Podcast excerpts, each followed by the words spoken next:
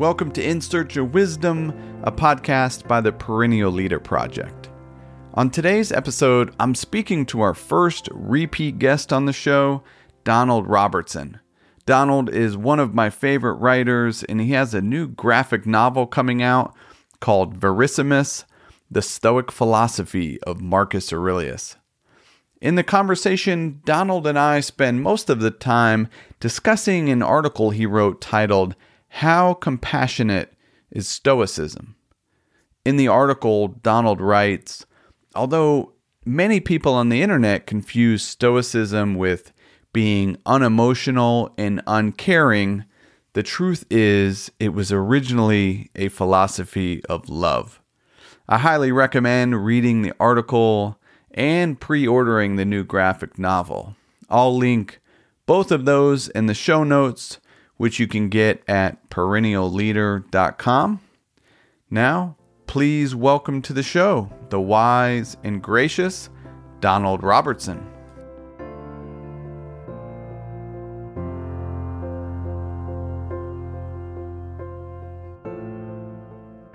Welcome back to In Search of Wisdom, Donald. Happy to say you're the uh, first repeat guest on the show. Thank you so much.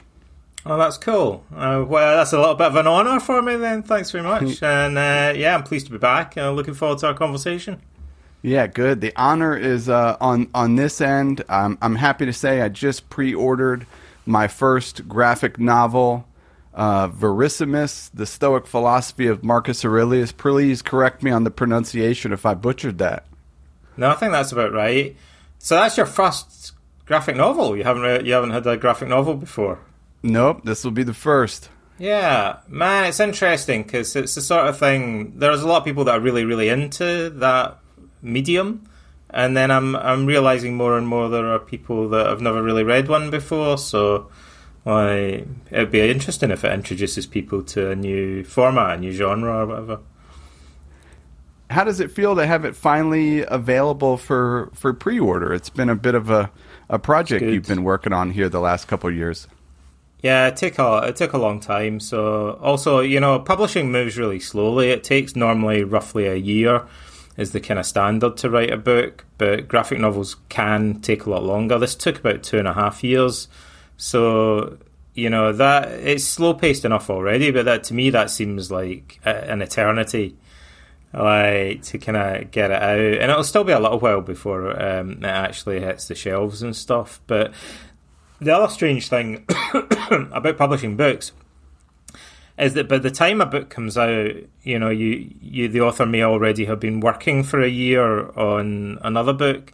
So at the moment, I'm just finishing another book, my third book about Marcus Aurelius, which is a prose biography of Marcus Aurelius for Yale University Press.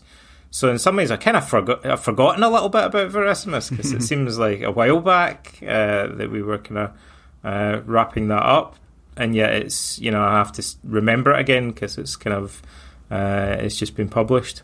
What would you say readers who are uh, fans of your last book, How to Think Like a Roman Emperor, can expect from from these two upcoming books? What's different?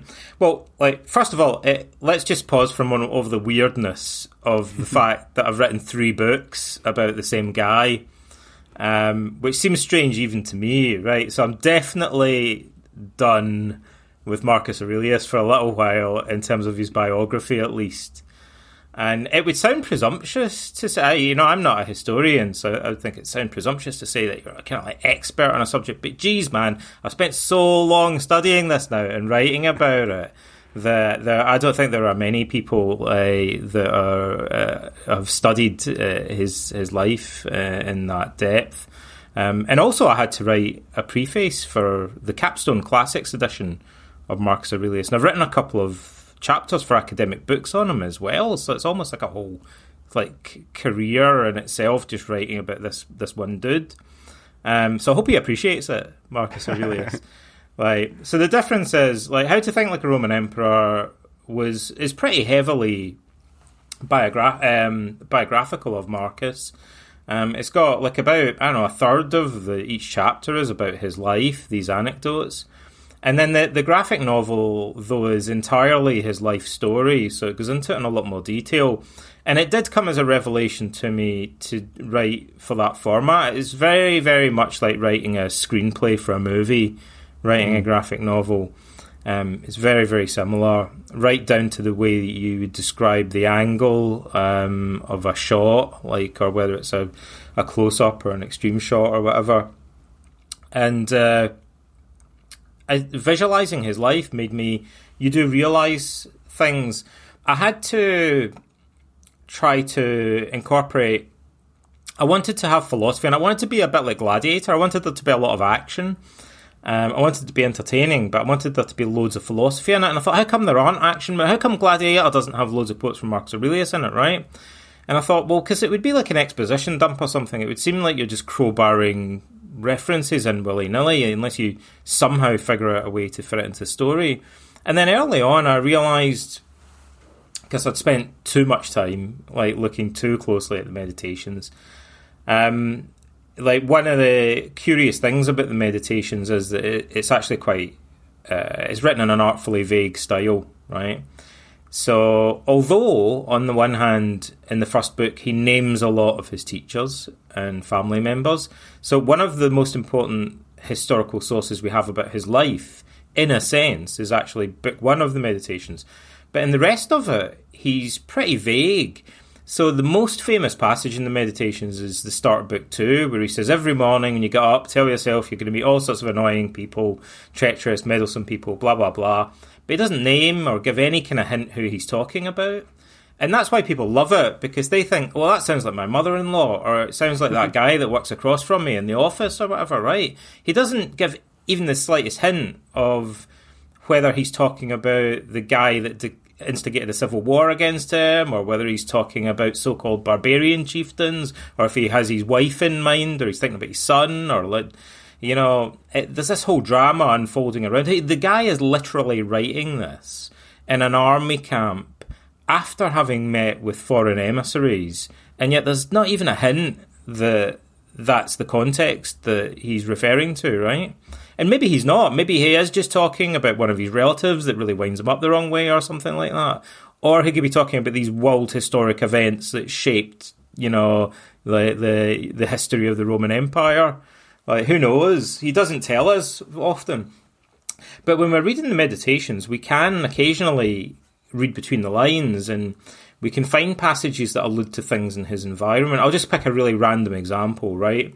There's a bit where he says that getting annoyed with people for doing vicious things is this is a typically stoic thing to say is as irrational as being irritated with horses for neighing he says or babies with crying. Now if he's at carnuntum or any of the, the military camps in the danube he would have been surrounded by hundreds thousands of cavalry so you can, if you try and imagine that for a moment, right? He's trying, he's sitting there saying, geez, man, I'm trying to write. I haven't slept much. He had problems sleeping, Marcus Aurelius.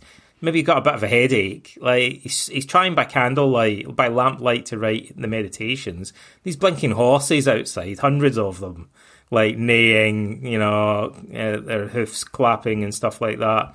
So he is, in a sense, alluding to stuff that's going on in his environment around him. And what I tried to do from the point I, think it began when I went to Carnuntum um, a few years ago, and I spent a, a week there um, at the archaeological site uh, and walking along the banks of the Danube and stuff. I tried to really make an effort to imagine Marcus writing those words in that environment and how, in subtle ways, he might be referring to things that were going on around him. So, when we did the graphic novel, we thought, are there ways that we can connect passages in the meditations to his environment and events that are happening, which he's often using as a metaphor for philosophy. And then hopefully it doesn't seem like we're just crowbarring philosophy in. You know, maybe it, we can make it seem more like he's just kind of commenting on stuff that he's actually seeing in his physical environment around him, or when he talks about every morning prepare yourself for meeting treacherous people, you know, we if we visualize that he's been speaking to uh, client kings that have ripped up peace treaties with him like and sprung a, spri- a surprise attack against the Romans, like it suddenly seems much more relevant to his life story. So that's kind of what I was trying to do. And then the the prose biography, having you know really visualized Marcus's life from this different perspective, and and realizing. I'll tell you another really odd thing. In the middle of writing Verissimus, I realised that I was, in a sense, writing a horror story, and that hadn't occurred to me before. Um, I got in the middle of it and I thought this seems now more like a a, a horror, like the horror genre than I I'd thought before for several reasons, which maybe become a bit more obvious. So the Romans were kind of superstitious by our standards, obviously, and uh, a big part of the the Roman histories is, is played by omens and dreams and stuff, which people took quite seriously. Um, so if we try and portray the content of their dreams and imagine them really kind of affecting them, and also the way that they tortured people, what Roman warfare actually looked like, and then the Antonine Plague, like it, suddenly the story seems much darker, like mm. and troubling and creepy and, and bloody, um, and his environment becomes quite different. We when we tell the story of Marcus in prose, we mention the Antonine Plague, and then we kind of one of the the limitations of writing a prose history or biography is that you'll describe an event and then kind of forget about it, right? If that makes sense. Whereas if it's visual, you continue to see it in the background. If you, mm. if you get what I mean, right? Mm. So you'd have a chapter on the Antonine Plague, and then you kind of move on from it and talk about the Civil War and other things that happens. But you forget that while you're talking about the Civil War and all this other stuff that's unfolding, there's going to be people covered in scars, like blinded by the plague, like their their limbs are maimed and stuff like it. That's still ongoing in the background. So you realise when you visualise it, the aspects, certain aspects of the story are, become much more pervasive than it seemed mm. at first. The plague, in particular, is just you know all encompassing and goes on really for um, from the, the time that it appears until until he dies, probably of the plague, and it continues probably beyond that. So um, and it's very visual, unlike COVID. Um, you know the the Antonine Plague had people dying in the streets, and uh, the you know you could see their their faces were scarred. Um, people, it's believed, maybe even smelled of the plague um, mm. because their their breath would stink, um, and so there was even a kind of odor that went with it. So it was kind of in your face in a way that's harder for us to to kind of imagine. Um, and then when I came to write the prose biography for Yale, it was like I'd already visualized this stuff cinematically and realized things, but uh, that required me going into the history in, in a lot more kind of academic detail than I had before and spotting things that I think other historians maybe hadn't noticed. And and also I, I, I thought it was a big deal when I began writing that. Like there are a lot of biographies of Marcus Aurelius actually. There are several modern biographies, and I thought, what was the point in writing another one? Like there's there's already probably too many, right? Mm-hmm. And uh, so I thought, well, what I can do is try and incorporate more of his philosophy and my argument was, my pitch, if you like, was if I was writing a biography about St. Augustine or one of the early Christian church fathers, and I kind of didn't mention Christianity, you'd think that was weird, right? If I was trying to explain why they did the things that they did and we didn't really bring their Christian beliefs into it, you'd think that that's that's rubbish. Like that that you have to understand Christianity in order to understand why these guys are acting the way that they are, and you know, it tells us what their values and beliefs are. So one of the things that struck me about biographies of Marcus Aurelius is that they don't really go deep enough into how Stoicism influenced his actions. Um, you know, they, they, they kind of set that aside and leave it to philosophers, but it's part of his psychology. So I, I that was my agenda, and then I realized as I started writing about Marcus that actually I couldn't help but bring the philosophy and the psychology into it more. It, it started off think, seeming like something that was going to be a task or an effort, and then it became effortless because I realized I can't write. I could, even if I tried, I couldn't write a biography of Marcus Aurelius that doesn't mention how his philosophy was coming in, especially after having done the graphic novel and tried to weave these two things together. What we have from Marcus, I, I like to say, is like in a sense, two sets of documents that are parallel but distinct. And and actually, one set a lot of people don't even know exists. So I saw even the other day, um, every so often people will kind of post a review of one of my books, and they'll say Donald Robertson's made up all these stories about Marcus Aurelius, and actually, you know, because they don't even realize how much we know about him. We know more about Marcus Aurelius than about pretty much like most other ancient philosophers, maybe even any other ancient philosopher. Certainly, we know far more about him than we know about any other Stoic philosopher because he was an emperor. So there are three major surviving histories of his reign. We have a cache of his letters that survive. We have uh, numismatic and archaeological evidence, including inscriptions about his reign. We have the Roman legal digests that record his rescripts, the legal decisions that he made, references to him scattered throughout lots of other ancient texts. So we know a lot of stuff about this guy. I mean, we know virtually nothing about Epictetus by comparison. Um, relatively little about Seneca. We know a lot about Marcus Aurelius. And uh, yeah, they're kind of distinct. We have the Meditations, which is has a kind of biographical aspect to it, although it's artfully vague. He's he's very much it's very personal. Like he's taking philosophy and applying it to his own life, and so sometimes people say it's like a journal a bit. Um, so we, I would say it describes. It can be seen as describing his his inner psychological or philosophical journey in a way. Um, so it's very intimate. We get to get, get to have a sneak peek into his mind. Most scholars believe the Meditations was not intended for publication, and I agree with that. Um, so it seems like a sneak peek into Marcus Aurelius's inner psyche.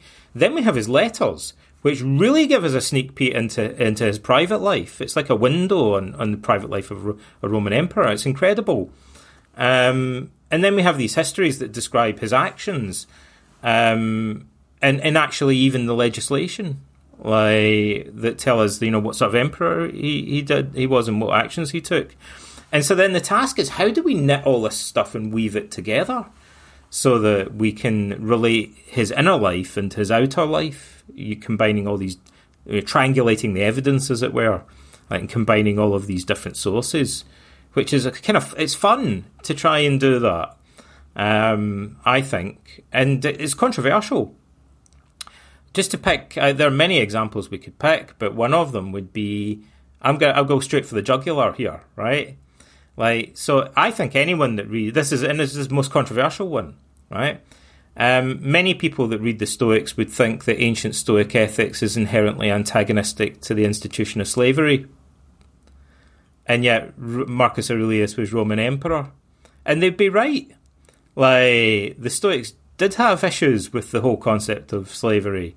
Like they believed in the principle of natural law, and uh, and yet they they thought that political change should be progressive. The Stoics were not apolitical. Like they were very political. The founding text of Stoicism is probably Zeno's Republic is a, a utopian political text like it's a critique of Plato. Not only is it a political text, it's a, a, a, part, a, by some accounts quite a scathing attack on another political text on Plato's Republic, because the, the Stoics ideologically disagreed with the political vision that that Plato painted. Why?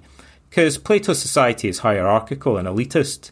Like, mm. and the, the Stoics were egalitarian. We would agree, most of us, with the Stoics today.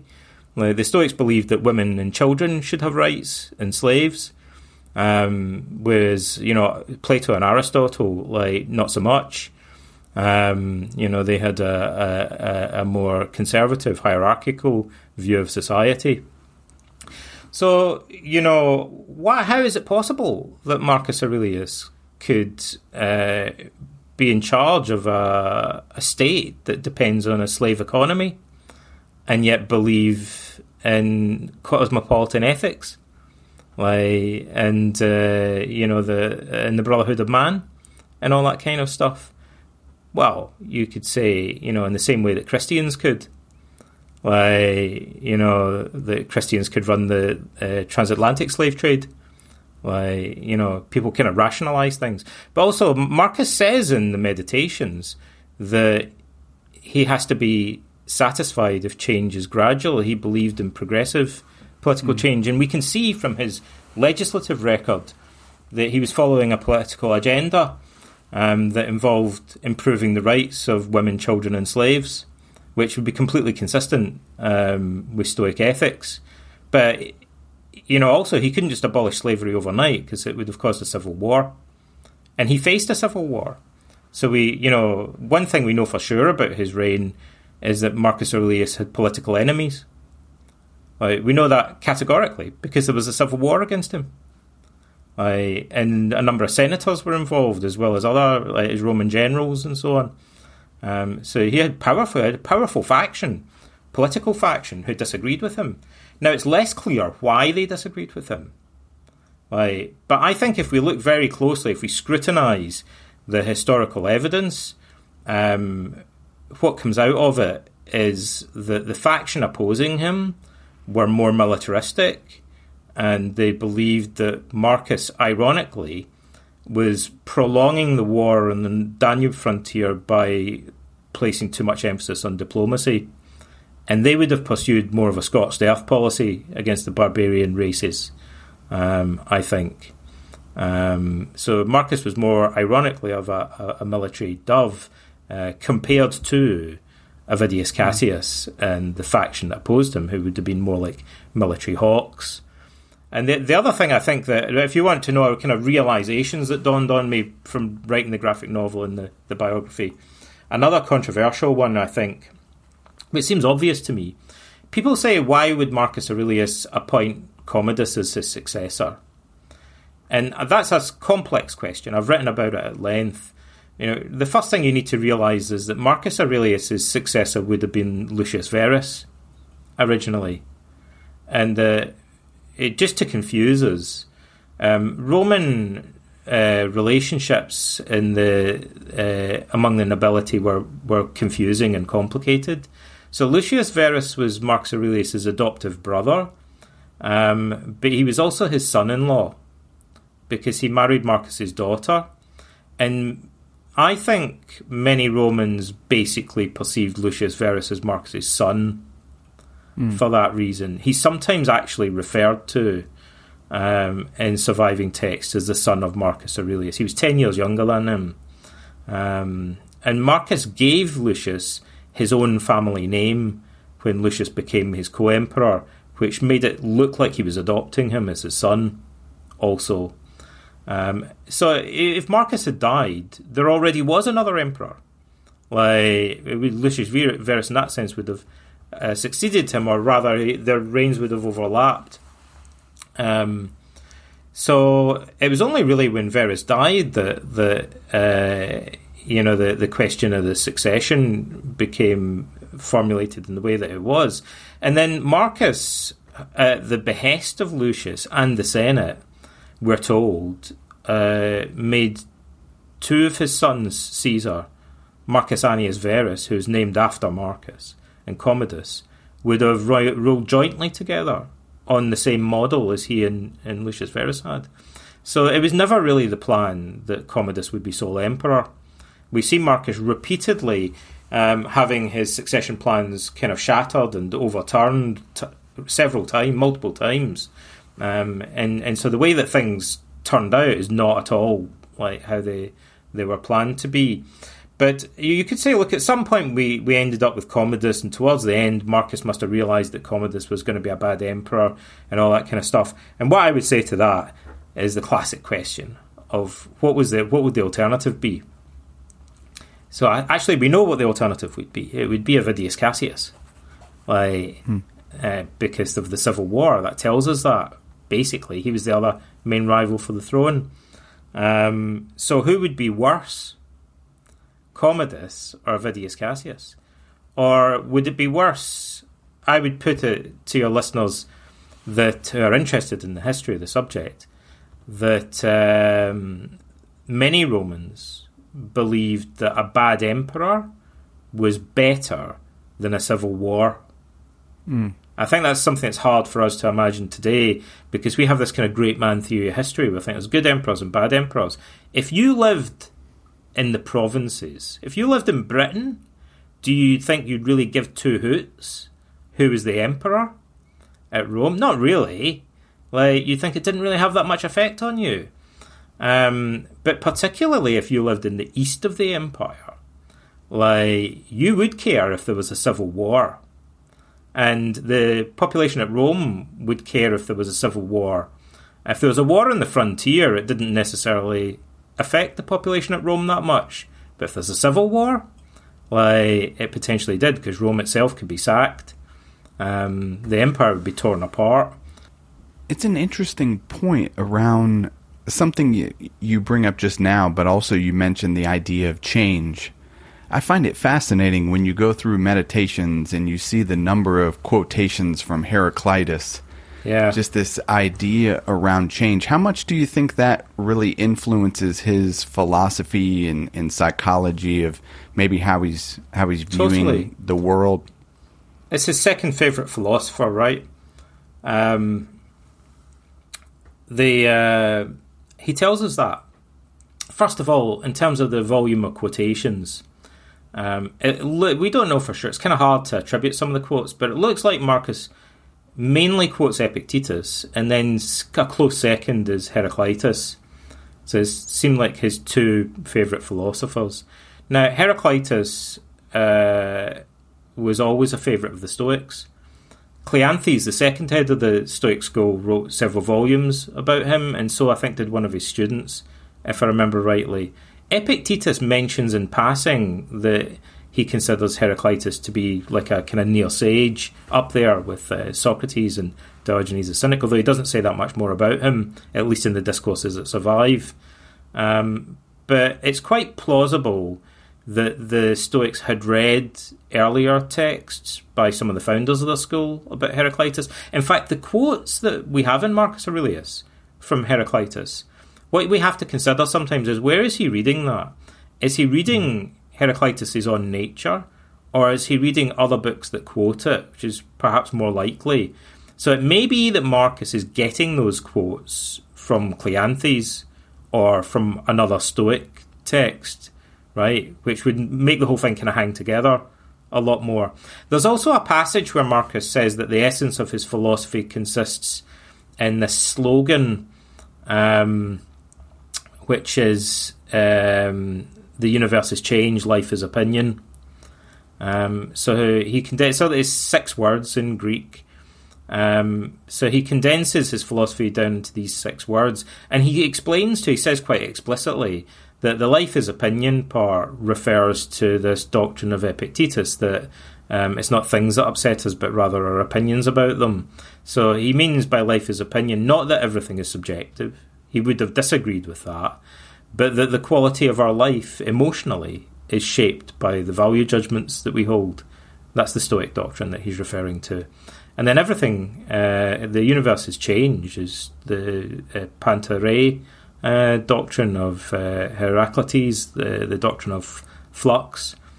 Um, there's also a text, a weird text, by Justin Martyr, the Christian martyr, um, where it's the one, by the way, where he calls Marcus Aurelius Verissimus. So we know hmm. that this was a nickname he had as a child, but we also can see that he was still known by that name as an adult. Like so, Marcus Aurelius. That sometimes you'll see this BS like online where people say maybe Marcus Aurelius wasn't really known as a philosopher, or maybe he wasn't a Stoic. Marcus Aurelius was famous as a Stoic philosopher in his lifetime, for goodness sakes. Like that's that's one of the silliest things I've ever seen on people try to debate online. So Justin Martyr calls him Verissimus the philosopher in this official uh, letter addressing him. Like he was famous um, as a philosopher. Um, and in it, he talks a lot. Justin Martyr had studied Stoicism, uh, and he was critical of the Stoics. But at one point, he calls uh, Heraclitus a Stoic, uh, which is really weird. Now, it could be that he's referring to a Stoic writer who happened to be called Heraclitus, but there's some evidence in the text that he's actually referring to the pre Socratic. Um, and what he maybe means by that is this guy's kind of an honorary Stoic. Like, sure, he's a precursor of the Stoics, but the Stoics are so closely aligned with him. like the he we may as well consider him part of the same philosophical tradition. That's I we don't know for sure that that's what's meant, but it could be the case that Heraclitus was perceived as part of the Stoic uh, tradition. And so, this doctrine, uh, to come back to your question, the uh, the doctrine of flux, it's like the Buddhist doctrine of um, uh, anicca uh, of impermanence. Um, except, but incidentally, the uh, the earliest Buddhist scriptures we have referring to that are first century AD or something like that. Um, mm. You know, whereas uh, Heraclitus uh, is what sixth century BC or whatever. Um, you know, far far earlier. It's quite. It's, here's another idea to rock the apple cart. It, it's not implausible that the Buddhists got this idea from the Greeks. Like, you know, it, it's quite plausible, in fact, um, for all we know. Some people would like to think it might be the other way around, but it's possible that this doctrine originated in uh, in the Greek speaking world, uh, probably in the Middle East, and, uh, and perhaps travelled from there to, to India, uh, possibly. But this is central to Stoicism. Marcus Aurelius goes on and on about it. He makes it the centerpiece of his philosophy. If you're asking, you know, would this influence his psychology uh, and the way he conducted himself as emperor? I find it inconceivable that it wouldn't. Um, in the same way that you know uh, a, a, devout Christian, um, somehow their life must be shaped, and their actions must be shaped, and their politics must be shaped by their religious uh, beliefs if they're sincere. Uh, you know, Marcus, one of his main contemplations that he repeats multiple times in the meditations is actually to meditate on deceased Roman emperors. Um, he even says at one point that when he looks at his own image, which wouldn't be difficult, because Fronto tells us there are images of Marcus Aurelius everywhere in the empire. He says some of them are not very good likenesses. He complains about it a bit. But he says they're all over the place, like in all the shops. Like everybody in Rome has got a, like a picture of the emperor. Um, so he was surrounded by statues and paintings of himself. And he says that when he lo- looks at his own image, he should think of deceased emperors from previous ages. So memento mori. Um, so he was his contemplation of impermanence was very much focused on his position as emperor. Um, he talks about the only time he mentions Hadrian, his adoptive grandfather, is to say, "Do you remember that old dead guy? You know, remember what a big deal Hadrian was." Mar- Marcus Aurelius thought, "Do you remember what a big deal Hadrian was? A huge figure, like a huge character of a man, um, an unforgettable character." like a complex, multifaceted, um, larger than life figure. But Marcus, when he's writing the meditations, knows military officers that have only ever seen statues of Hadrian and read about him in history books. How weird is that? So these guys would all be talking about Hadrian, and Marcus would think, "You've you you've never met him. Like you see statues of him. I went boar hunting with him. I lived in his house for a while. like, and now he's a character in history books. How weird is that? But Marcus uses that as a memento mori. That's his meditation. He's like, one day, pretty soon, I'm just going to be a statue in a, a, chapter in a history book. I'm really fascinated with this uh, article that you posted. I want to say a few months back, and I, I've been excited to chat with you about it about compassion in Stoicism and, and maybe we can chat a bit about Marcus Aurelius. You brought up yeah. book two, which I, would love to spend a little bit of time going through uh, that first passage in book two. But could you speak to what led you to to write this, you know, long, well written article on compassion and stoicism? Because oh, there were a lot of things that I saw. Where stoicism is a victim of its own success currently. Mm um, like everything becomes a victim of its own success eventually, like if it becomes popular. And and so like when I first got into Stoicism, I was into Stoicism before it was cool. Like people, you know, like to say about their favorite bands and stuff like that. You know, I, I started studying Stoicism over thirty years ago now, or something like that. and uh, I started writing about it and teaching it like about a quarter of a century now, like 25 years ago. And at that time, there there weren't it wasn't popular. There weren't really big online communities and things like that. And it, it, was different. It was very, very different. The first big struggle I had was that people thought it was complete nonsense that there were psychological techniques in Stoicism. Like, so I used to give talks on that to psychotherapists, and people would be like, "That's not true. The Stoics didn't have psychological techniques." So I wrote a book. That's why I wrote a book about it called "The Philosophy of CBT." Um, and now no one cares about it. It's such a weird thing in life that you start off arguing with everybody about something, and then 20 years later, everyone just kind of agrees with you. And it's almost disappointing. You think, I kind of miss those days. I used to get to argue with people about whether the Stoics are psychological. Now everyone's like, yeah, obviously they did. So that, that, that battle was won, apparently. Like, you know, while I was sleeping one day, I woke up and suddenly everybody agreed with me. Um, but it shows how much things can change. Now, so the next one, it's the same thing, right? Now people think Stoicism uh, is, you know, I'll say online, Stoicism's all about as a philosophy of love. And people will say, that's ridiculous. Are you joking? And no, I'm not. Like, I think it's ridiculous that they don't see that. Like, of course, it's a, you know, it's as ridiculous uh, as the people that didn't believe there was any uh, there were any psychological techniques in Stoicism. They haven't read, like William Blake said of the Bible, we both read the Bible day and night, but you read black where I read white. I, I find it mind boggling that anyone could read Marcus Aurelius and not notice that on virtually every page of the Meditations, he bangs on and on obsessively about natural affection, uh, brotherly love, cosmopolitan ethics, social virtue, uh, in overcoming anger. Like he he's mainly focused on the interpersonal virtues and emotions um, in the in the meditations. It says he's he's more interested in it, for example, than Seneca or uh, Epictetus are. But Stoicism um, is is a philosophy of love. Um, we're told that the patron god of Zeno's republic was Eros, the god of love.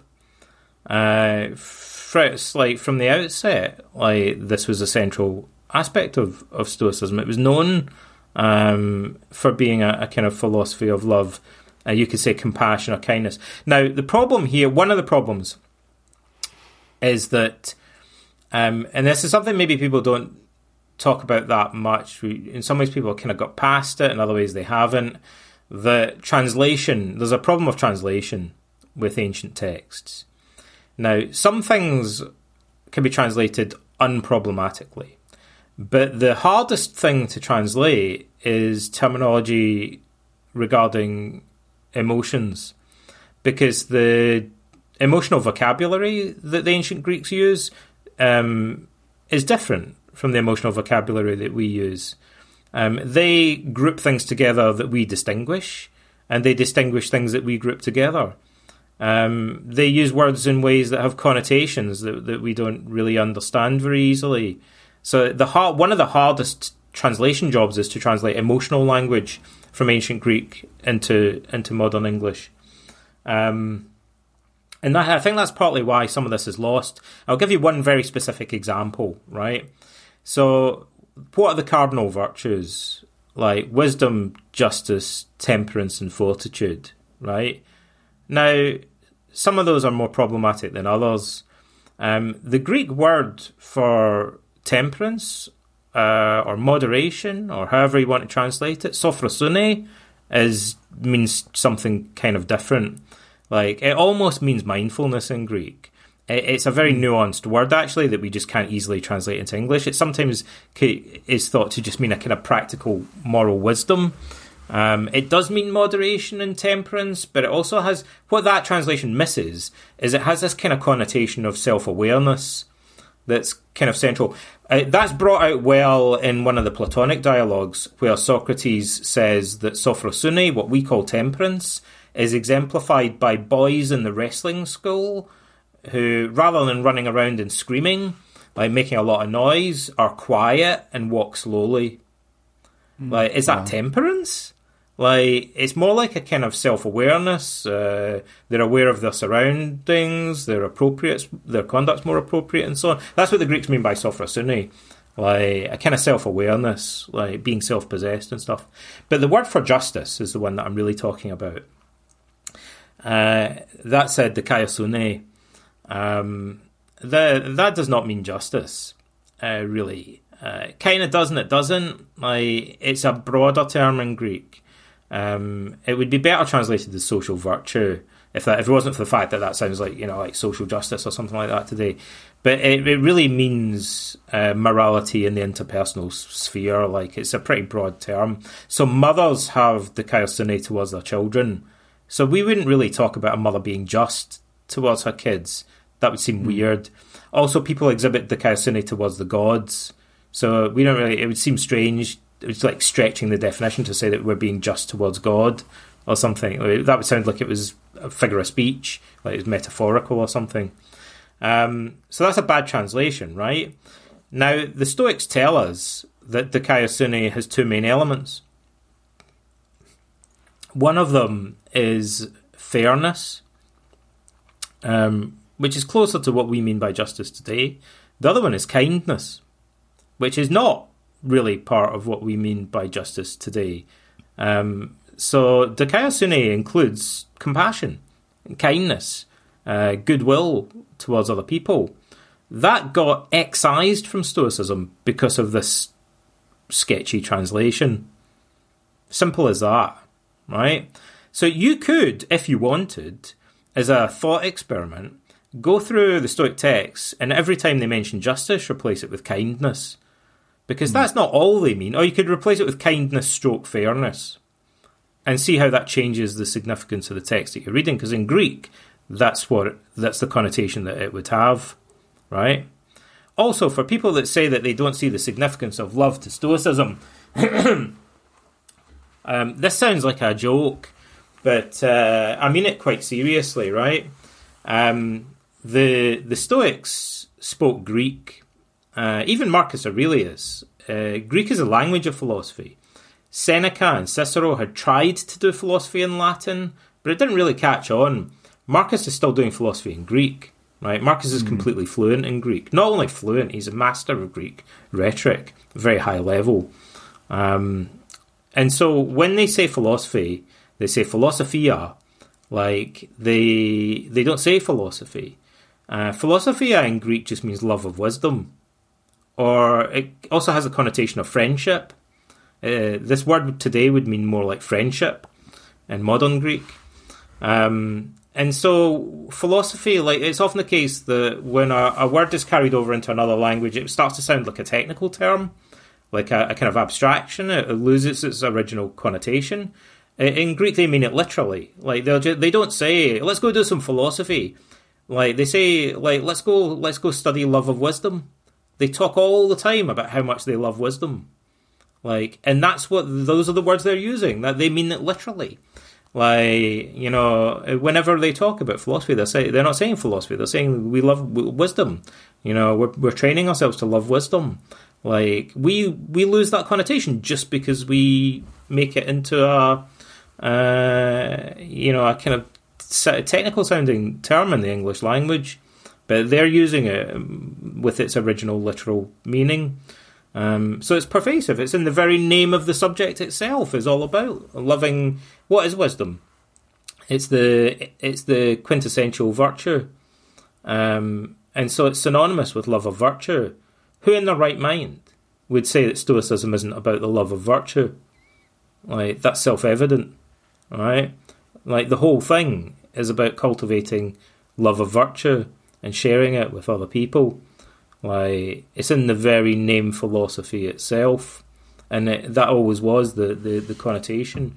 But our our translation of it, it means that we lose this nuance, and we sanitize philosophy, and we turn it into something that is kind of inert in a way compared to, to what it originally was. Um, so I, I would say a little bit more about this. Like they it's got to do with the distinction between lowercase stoicism and capital S stoicism. So again, the most, the single most common misconception about Stoicism online is that people confuse Stoic philosophy with the personality trait of Stoicism. So we normally distinguish them by writing one with a capital S and the other in a lowercase s. So lowercase Stoicism is a modern idea of an unemotional coping style um, that people describe as having a stiff upper lip. And so, literally, stiff upper lip means that you're angry or anxious. So, your lip would be trembling, but you're kind of freezing at your eyes. It means the same thing as having a poker face, basically. It means concealing or suppressing unpleasant or embarrassing emotions, would be a more technical psychological definition of it. Now, that's loosely based on the historical idea of Stoic philosophy, but it is not the same thing as Stoic philosophy. In fact, it's the crudest possible conception of an emotional coping style. And the reason that it's really important to keep these two things distinct is that there's a fairly large body of modern, not only psychological, but also health research from many different research teams working independently in different languages around the world using different research tools that converge on the conclusion that's well known, like in psychology, that Stoicism, the coping style or personality trait, the trait like coping style, um, is toxic, to use the word that the kids like. You know, it, it's bad for you. Like, and in fact, ironically, because the Stoics love paradoxes, lowercase Stoicism people strongly believe is a sign of strength and emotional resilience, actually, in reality, the opposite. Like, people who have lowercase stoicism are emotionally fragile individuals. Like, it's a form of psychological weakness. And by that, I don't mean some sort of value judgment or something, like I'm poo pooing it. Like, I mean, literally, they're more likely to have an emotional breakdown like they're more likely to develop clinical depression or clinical anxiety disorders over the long term. That's what the research shows, right? For a bunch of fairly, actually, reasons that are actually fairly obvious, right? So, lowercase stoicism is a form of emotional fragility and vulnerability as far as researchers are concerned. Like, not just even a couple of, like, lots of different research teams all working independently that all go, oh, yeah, this is obviously the case. Like, all of the data kind of points in this direction. Sometimes it works. Like if you're in the dentist and you're getting your teeth drilled, it might be good for acute pain for a short period of time to distract yourself or have a poker face or just try and kind of suppress it. Maybe that can work temporarily. It doesn't work um, permanently. It doesn't work for the long term, and it particularly doesn't work in in, in relationships like for interpersonal conflict, it becomes highly problematic uh, and leads to emotional vulnerability. Right, backfires big time, as as we like to say. Now, ancient Stoicism is a whole different ballgame. Like it has a much more nuanced theory of emotion, which actually became the inspiration for cognitive behavioral therapy, which is the leading form of evidence based psychotherapy. And in fact, modern cognitive therapy, which is based on Stoicism, um, it, Stoicism is described by the founders of CBT as the philosophical inspiration for what they do. I, I could talk about this in a, a, lot more length, but you know, take my word for it for the time being that the, the CBT is based on Stoicism, theoretically and also in terms of the practice. Um, but uh, what people may not realize is that in modern psychology, um, there's a kind of emerging field of what we call resilience training, um, where it, based on the principle that prevention is better than cure. So psychotherapists like me are Johnny come latelys. Like by the time we see people, it's already too late. Why? Because you've got a diagnosis before you get sent to a psychotherapist, right? You've already got a problem by that point. Now, what would be better would be if you just never came across a crossed my threshold in the first place, right? Like if we got you got in early, got you know if we got them when they were kids like and prevented people from becoming emotionally fragile in the first place, developing clinical depression and anxiety. Like when I psychotherapists like me arrive in the scene, like it's remedial. There's already a problem. What we want is preventative, like psychological interventions. That would be better. like that makes people more robust uh, in, in, in relation to stress and adversity. Um, so prevention is much better than cure.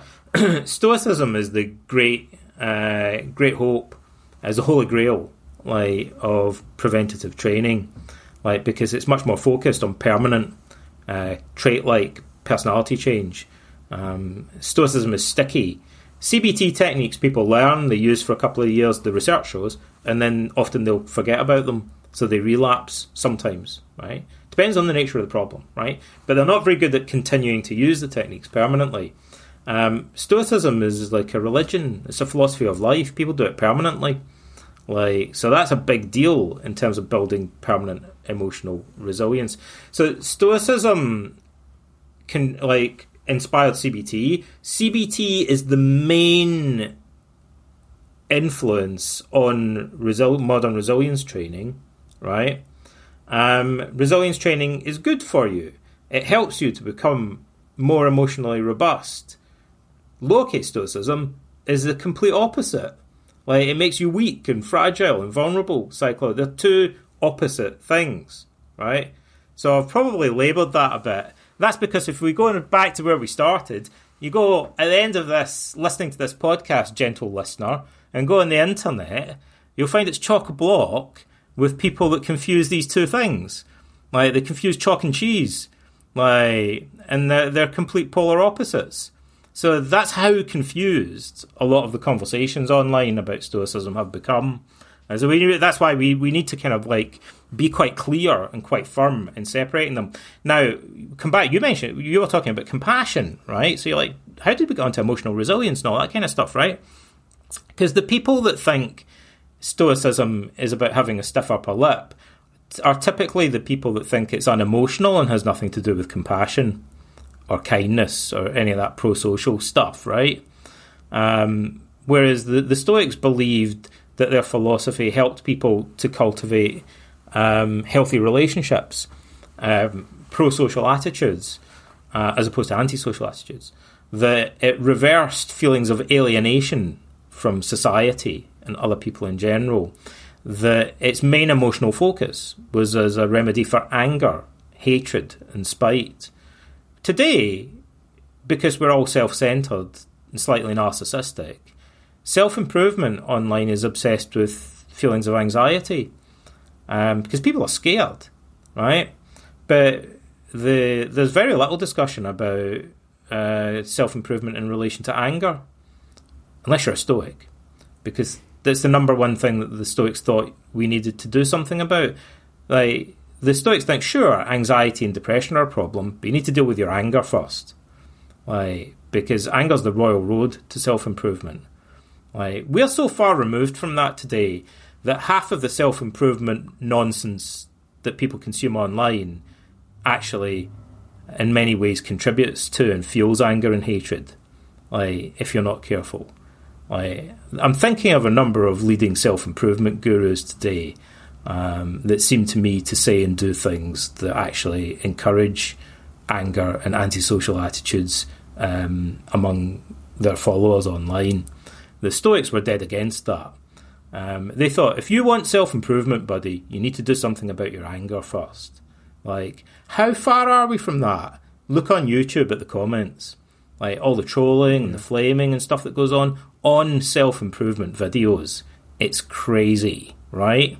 It's crazy. Like, but the Stoics would be baffled by this. Um, Marcus was mainly concerned with overcoming his own anger.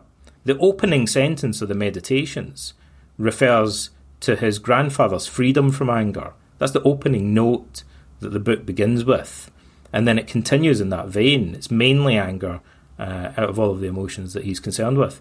In Meditations, Book 11, Passage 18, he lists 10 psychological strategies for overcoming anger. That's phenomenal. If I was teaching, I used to teach psychotherapists, psychologists, and counselors. If I said to a classroom, I can tell you right now, like because I used to do stuff like this every day. I'd say, "Hey, you guys, what? How many strategies can you think of for overcoming anger that you could use with clients or whatever?" I don't know. They'd come up with like two or three, right? And maybe if they brainstormed, they'd come up with five or six. Marcus has ten. not only does he know them by heart, he repeats them, applies them in different ways many, many times throughout the meditations. But he can also just rattle a list off. Like, he studied this in far more depth than many, most psychologists, counselors, self improvement uh, teachers today. It's phenomenal. Um, it's awe inspiring, actually, uh, to me, to see that. Like, the, the, the level of sophistication um, uh, so then, yeah, again, we have this lowercase stoicism, which is, you know, like um, self improvement for idiots, right? Like it, it's the stupidest possible way of coping with your emotions. So you feel anger, what do you do? Sort of ignore it, or like try, try and pretend that you're not feel it, conceal it from other people and stuff like that. Like it doesn't work. Like what you should do is identify what the beliefs are that are causing you to feel angry, and then question whether they're actually justified or not. That's what the Stoics want us to do. You can't do that. Like, so if you're suppressing or concealing them. So, lowercase Stoicism, very simply, is what we would class today as a form of experiential avoidance. It's an avoidant way of coping. Like, you know, it's fear driven, actually. Like, or complete polar opposite of philosophy in general, and, and particularly, uh, particularly of Stoicism. How about this idea of us misunderstanding things. As you mentioned, the lowercase s, capital um, S, Stoic. But what about a broader kind of philosophy of life? If you think of maybe Buddhism, Christianity, the Epicureanism, we can kind of misunderstand what it is at the heart of it. Do you see yeah. Many of these philosophies of life as ultimately about kindness and compassion at the heart. Maybe you can yeah. debate which is best, but how do you see the connection between just any sort of wisdom tradition and kindness and compassion? I think it's absolutely integral to Stoicism. Seneca, at one and On Clemency, which is an embarrassing letter that he wrote, um, like awful, awful toadying nonsense that he wrote about the emperor sycophantic letter that he wrote about the Emperor Nero. Um, sorry, fans of Seneca, like, but um, said you know Nero was a psychopath. I and Seneca wrote this speech claiming that he was virtually a sage, but in it he says um, some interesting things. He he says um, that Stoicism is of all the philosophies um, the the one that's most focused on compassion and kindness on, and clemency, which is what he's talking about, right? Um, it's it's integral to Stoicism. It's one of the cardinal virtues. Like it's the the the cardinal virtues. You know, it's funny because people sometimes ask about them like they're kind of mysterious or something. They're they're incredibly simple, right? So Socrates uh, introduced this idea or popularized it anyway. The we call the cognitive theory of emotion, which is the absolute. A lot of people that are into Stoicism today don't even seem to understand this, but it, this is the underlying emotional philosophy of Stoicism. That all of our emotions are cognitive in nature. Like, I mean, this is hugely important. You can't really understand Stoicism at all unless you kind of get that, and and it's also why it's popular today because it influenced cognitive therapy, right? So this idea was introduced. That means that wisdom is the quintessential um, virtue. Um, like the other virtues are all forms of wisdom. Um, so wisdom applied to our relationships to people individually or collectively is uh, dikaiosune, is uh, social virtue, um, moral wisdom. The Stoics are talking about. There were some philosophers that believed the goal of life was just wisdom in general, like knowledge. Um, I, Plato's Academy kind of leaned more in that direction, like knowledge for its own sake. And so the Stoics thought that was obviously wrong. Um, they thought some knowledge is useless, right? Like, uh, you know, how many angels can dance on the head of a pin or whatever. So Stoics thought that there's a specific. And Socrates talks about this actually in some of the Platonic dialogues, but it seems like you know Plato's Academy ended up being, as we say, academic, and certainly other philosophical uh, branches, or other branches of philosophy became perhaps even more academic or scholastic. Um, the Socrates says, look, there's some types of wisdom are more useful than others. It's really a kind of moral wisdom that's the goal of life. It, it's knowing right from wrong. It's understanding what the most important things in life are, and and and understanding the realization that that things that other people believe are important maybe aren't actually as important as they seem to think they are. That'd be my definition of. So I'd explain wisdom, philosophical wisdom to a child. Like it's understanding what's most important in life and realizing that some things aren't as important as people make them out to be. That guides everything. And you take that wisdom and apply it to the social sphere, it becomes justice, for want of a better word, like social virtue, dikaiosune.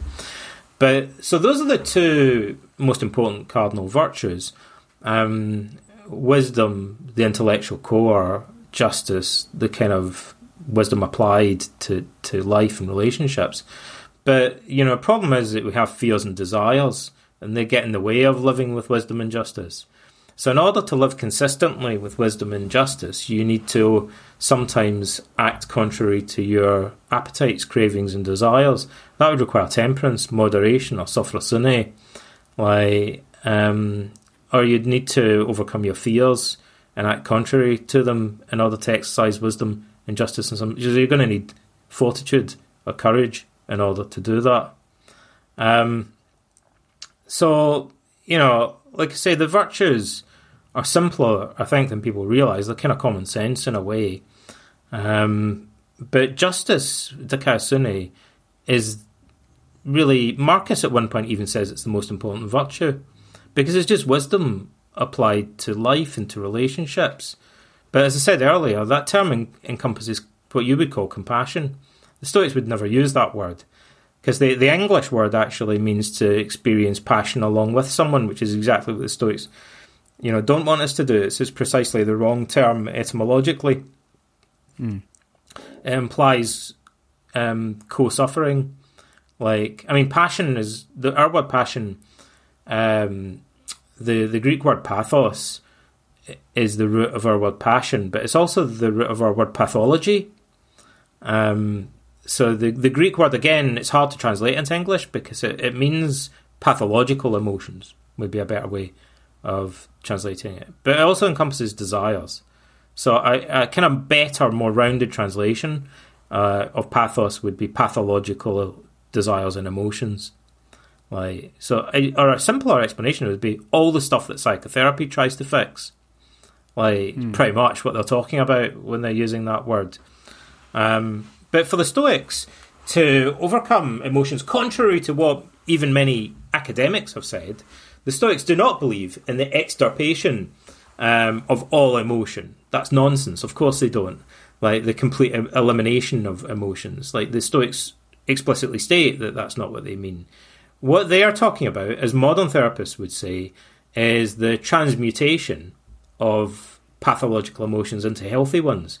They have a whole system for classifying, for goodness sakes, healthy emotions. They call them the eupathei, the healthy passions, the healthy alternative passions, and they include central uh, to that classification various different types of compassion or kindness uh, or goodwill or however you want to translate it towards other people.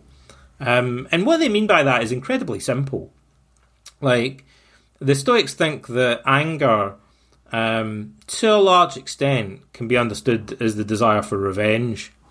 Like that's the classic formula for for anger. Maybe it doesn't cover everything that we would mean by anger again because it's hard to translate emotions from one language to another, right? But a large to a large extent, particularly interpersonal anger, has got to do with desire for it. you want to hurt somebody, like uh, you want to make them suffer, like it's desire for revenge because they deserve it. You think, like. Um, so the ancient philosophers were pretty much in agreement that that's more or less the, the essence of anger, right? So the contrary, the Stoics had this idea that there were um, remedial emotions that are the contrary, the rational alternative to these, and they kind of they describe them. Marcus describes them as antidotes for the unhealthy emotions, the healthy to to, to cultivate the healthy emotions and directly instead. Now it's true that only the ideal sage could really perfectly embody pure love and kindness, but that does not stop um, aspirants, like students of philosophy, from attempting to cultivate healthy emotions directly. Again, the meditations and the other Stoic texts are full of references. Like, how could you not notice? Like, they're full chock a block with references to people actively trying to, to cultivate healthy emotions, such as kindness and compassion and brotherly love and, and all that kind of palaver. Um, so the the Stoics, the the essence of it really, rather than desire for revenge or wanting to hurt or punish other people, would be wanting to help other people. It's the mm. desire to help other people, not by giving them money or food or a pat on the back, because that would be a naive, superficial interpretation of what it means. But a philosophical interpretation of what it means to help somebody would be to do the best that you can um, to share wisdom with them. Basically, the most important thing in the universe. The clues in the name. Philosophy means love of wisdom. Like so, if we take it seriously, to help other people would be to share wisdom with them. Now, people who have read the first couple of sentences of the Enchiridion will tell you, like, you can't control other people. Like, they're outside your sphere of control. But that doesn't mean that you can't act towards them with the reserve clause. The Stoics think that we should try to do our best in the world while simultaneously accepting that the outcome is not under our control.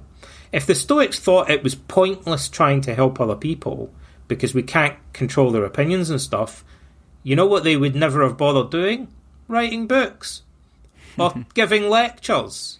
Like, for goodness sakes. Like, so this is another. People go, well, there's no point trying to help other people because that's outside my control. Why do you think they wrote all those books?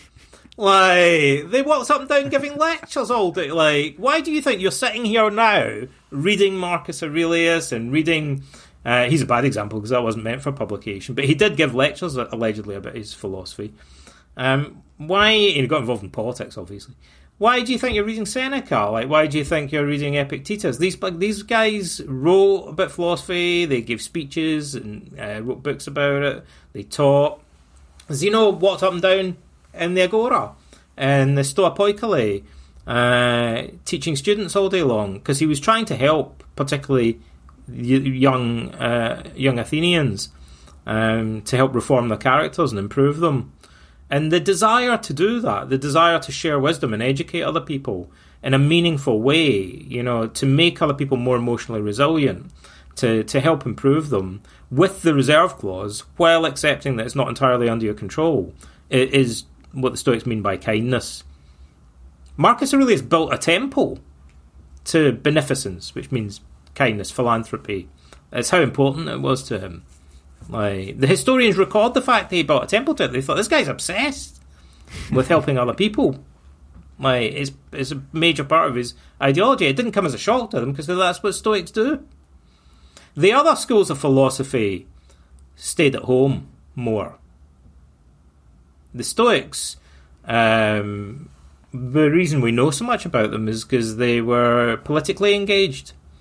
Um, the you know Chris Chrysippus said the wise man engages in public life if nothing prevents him, because he's pro-social. Like he cares about other people. He wants to help. It doesn't mean he gets in what we would call politics today, but he tries to help society in some shape or form. He's fundamentally philanthropic in the original sense of the word. He loves mankind. Marcus takes us to a kind of existential mystical dimension throughout the meditations. Not only, you know, is he thinking about these specific acts of like we should go out and we should help people and stuff, but a deep, I would say, an existential level. Marcus thinks he says the moment you get angry with someone or hate them, you, you you're like a branch severed from a tree. Like mm. you you separated yourself from a whole. The, the, the Stoics were pantheists, holists. They they thought it's, it's real simple like, you know, fundamentally, you're like a cell within the bigger organism. And, you know, like, all a lot of your problems are caused by this feeling of separateness or alienation, would be uh, the best word to use, really, um, that we use today. Marcus's meditations, you reread the whole of Marcus's meditations from that perspective. The entire thing is an attempt to overcome feelings of alienation.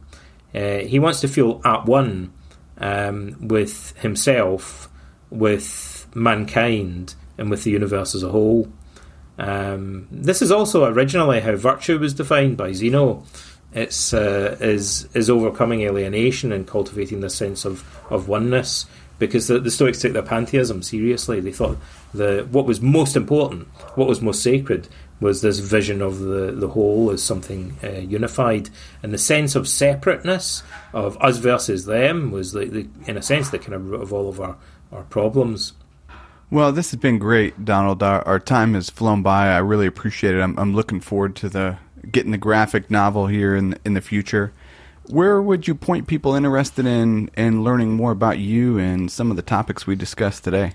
Well, they can just go to my website, which is just my name. It's just donaldrobertson.name instead of .com. It's .name. And if they go there, they'll find all my social media stuff and all of uh, the books and stuff the graphic novels and uh, all of the a lot of free courses and many podcasts that I've done, including your own. Um, and they can find out about Stoicism. And people can get in touch with me via the website. Like I get emails uh, from people all the time asking me questions about Stoicism and things. I'm always happy to, to answer. I did a I do a lot of events about Stoicism. I did one recently for high school kids, and it blew me away. Like because they were all in a sports hall um, and they were like talking about how they'd be doing a class at high school and they'd been reading the meditations. And it really blew my mind because I thought, man, you know, when I was like 15 or whatever, like I was at, at school, I read stuff like that on my own, but I can't imagine doing like a whole course at school where you get to study Marcus Aurelius. That was just like not on not on our radar, like uh, as kids. I can't, you know, I, we were studying kind of accounting and math, algebra and things like you know. I was like, I can't imagine having a class of Marcus Aurelius. That would have been amazing, and it would have potentially, yeah. you know, transformed um, people's lives. Uh, so you know, if people have any questions, they can feel free to to get in touch with me via the website. Well, I really appreciate you being so gracious with your time, not only the first time, but this time and, and many other platforms that you come on and share your wisdom. So thank you so much. It's been a pleasure. Likewise. Thank you so much for listening. You can get the show notes and links to resources mentioned at perennialleader.com slash podcast. If you're interested in learning more, subscribe to The Path. It's our free weekly newsletter these are short reflections on wisdom for everyday life right to your inbox. And lastly, I urge you to put what you heard into practice. Until next time, be wise and be well.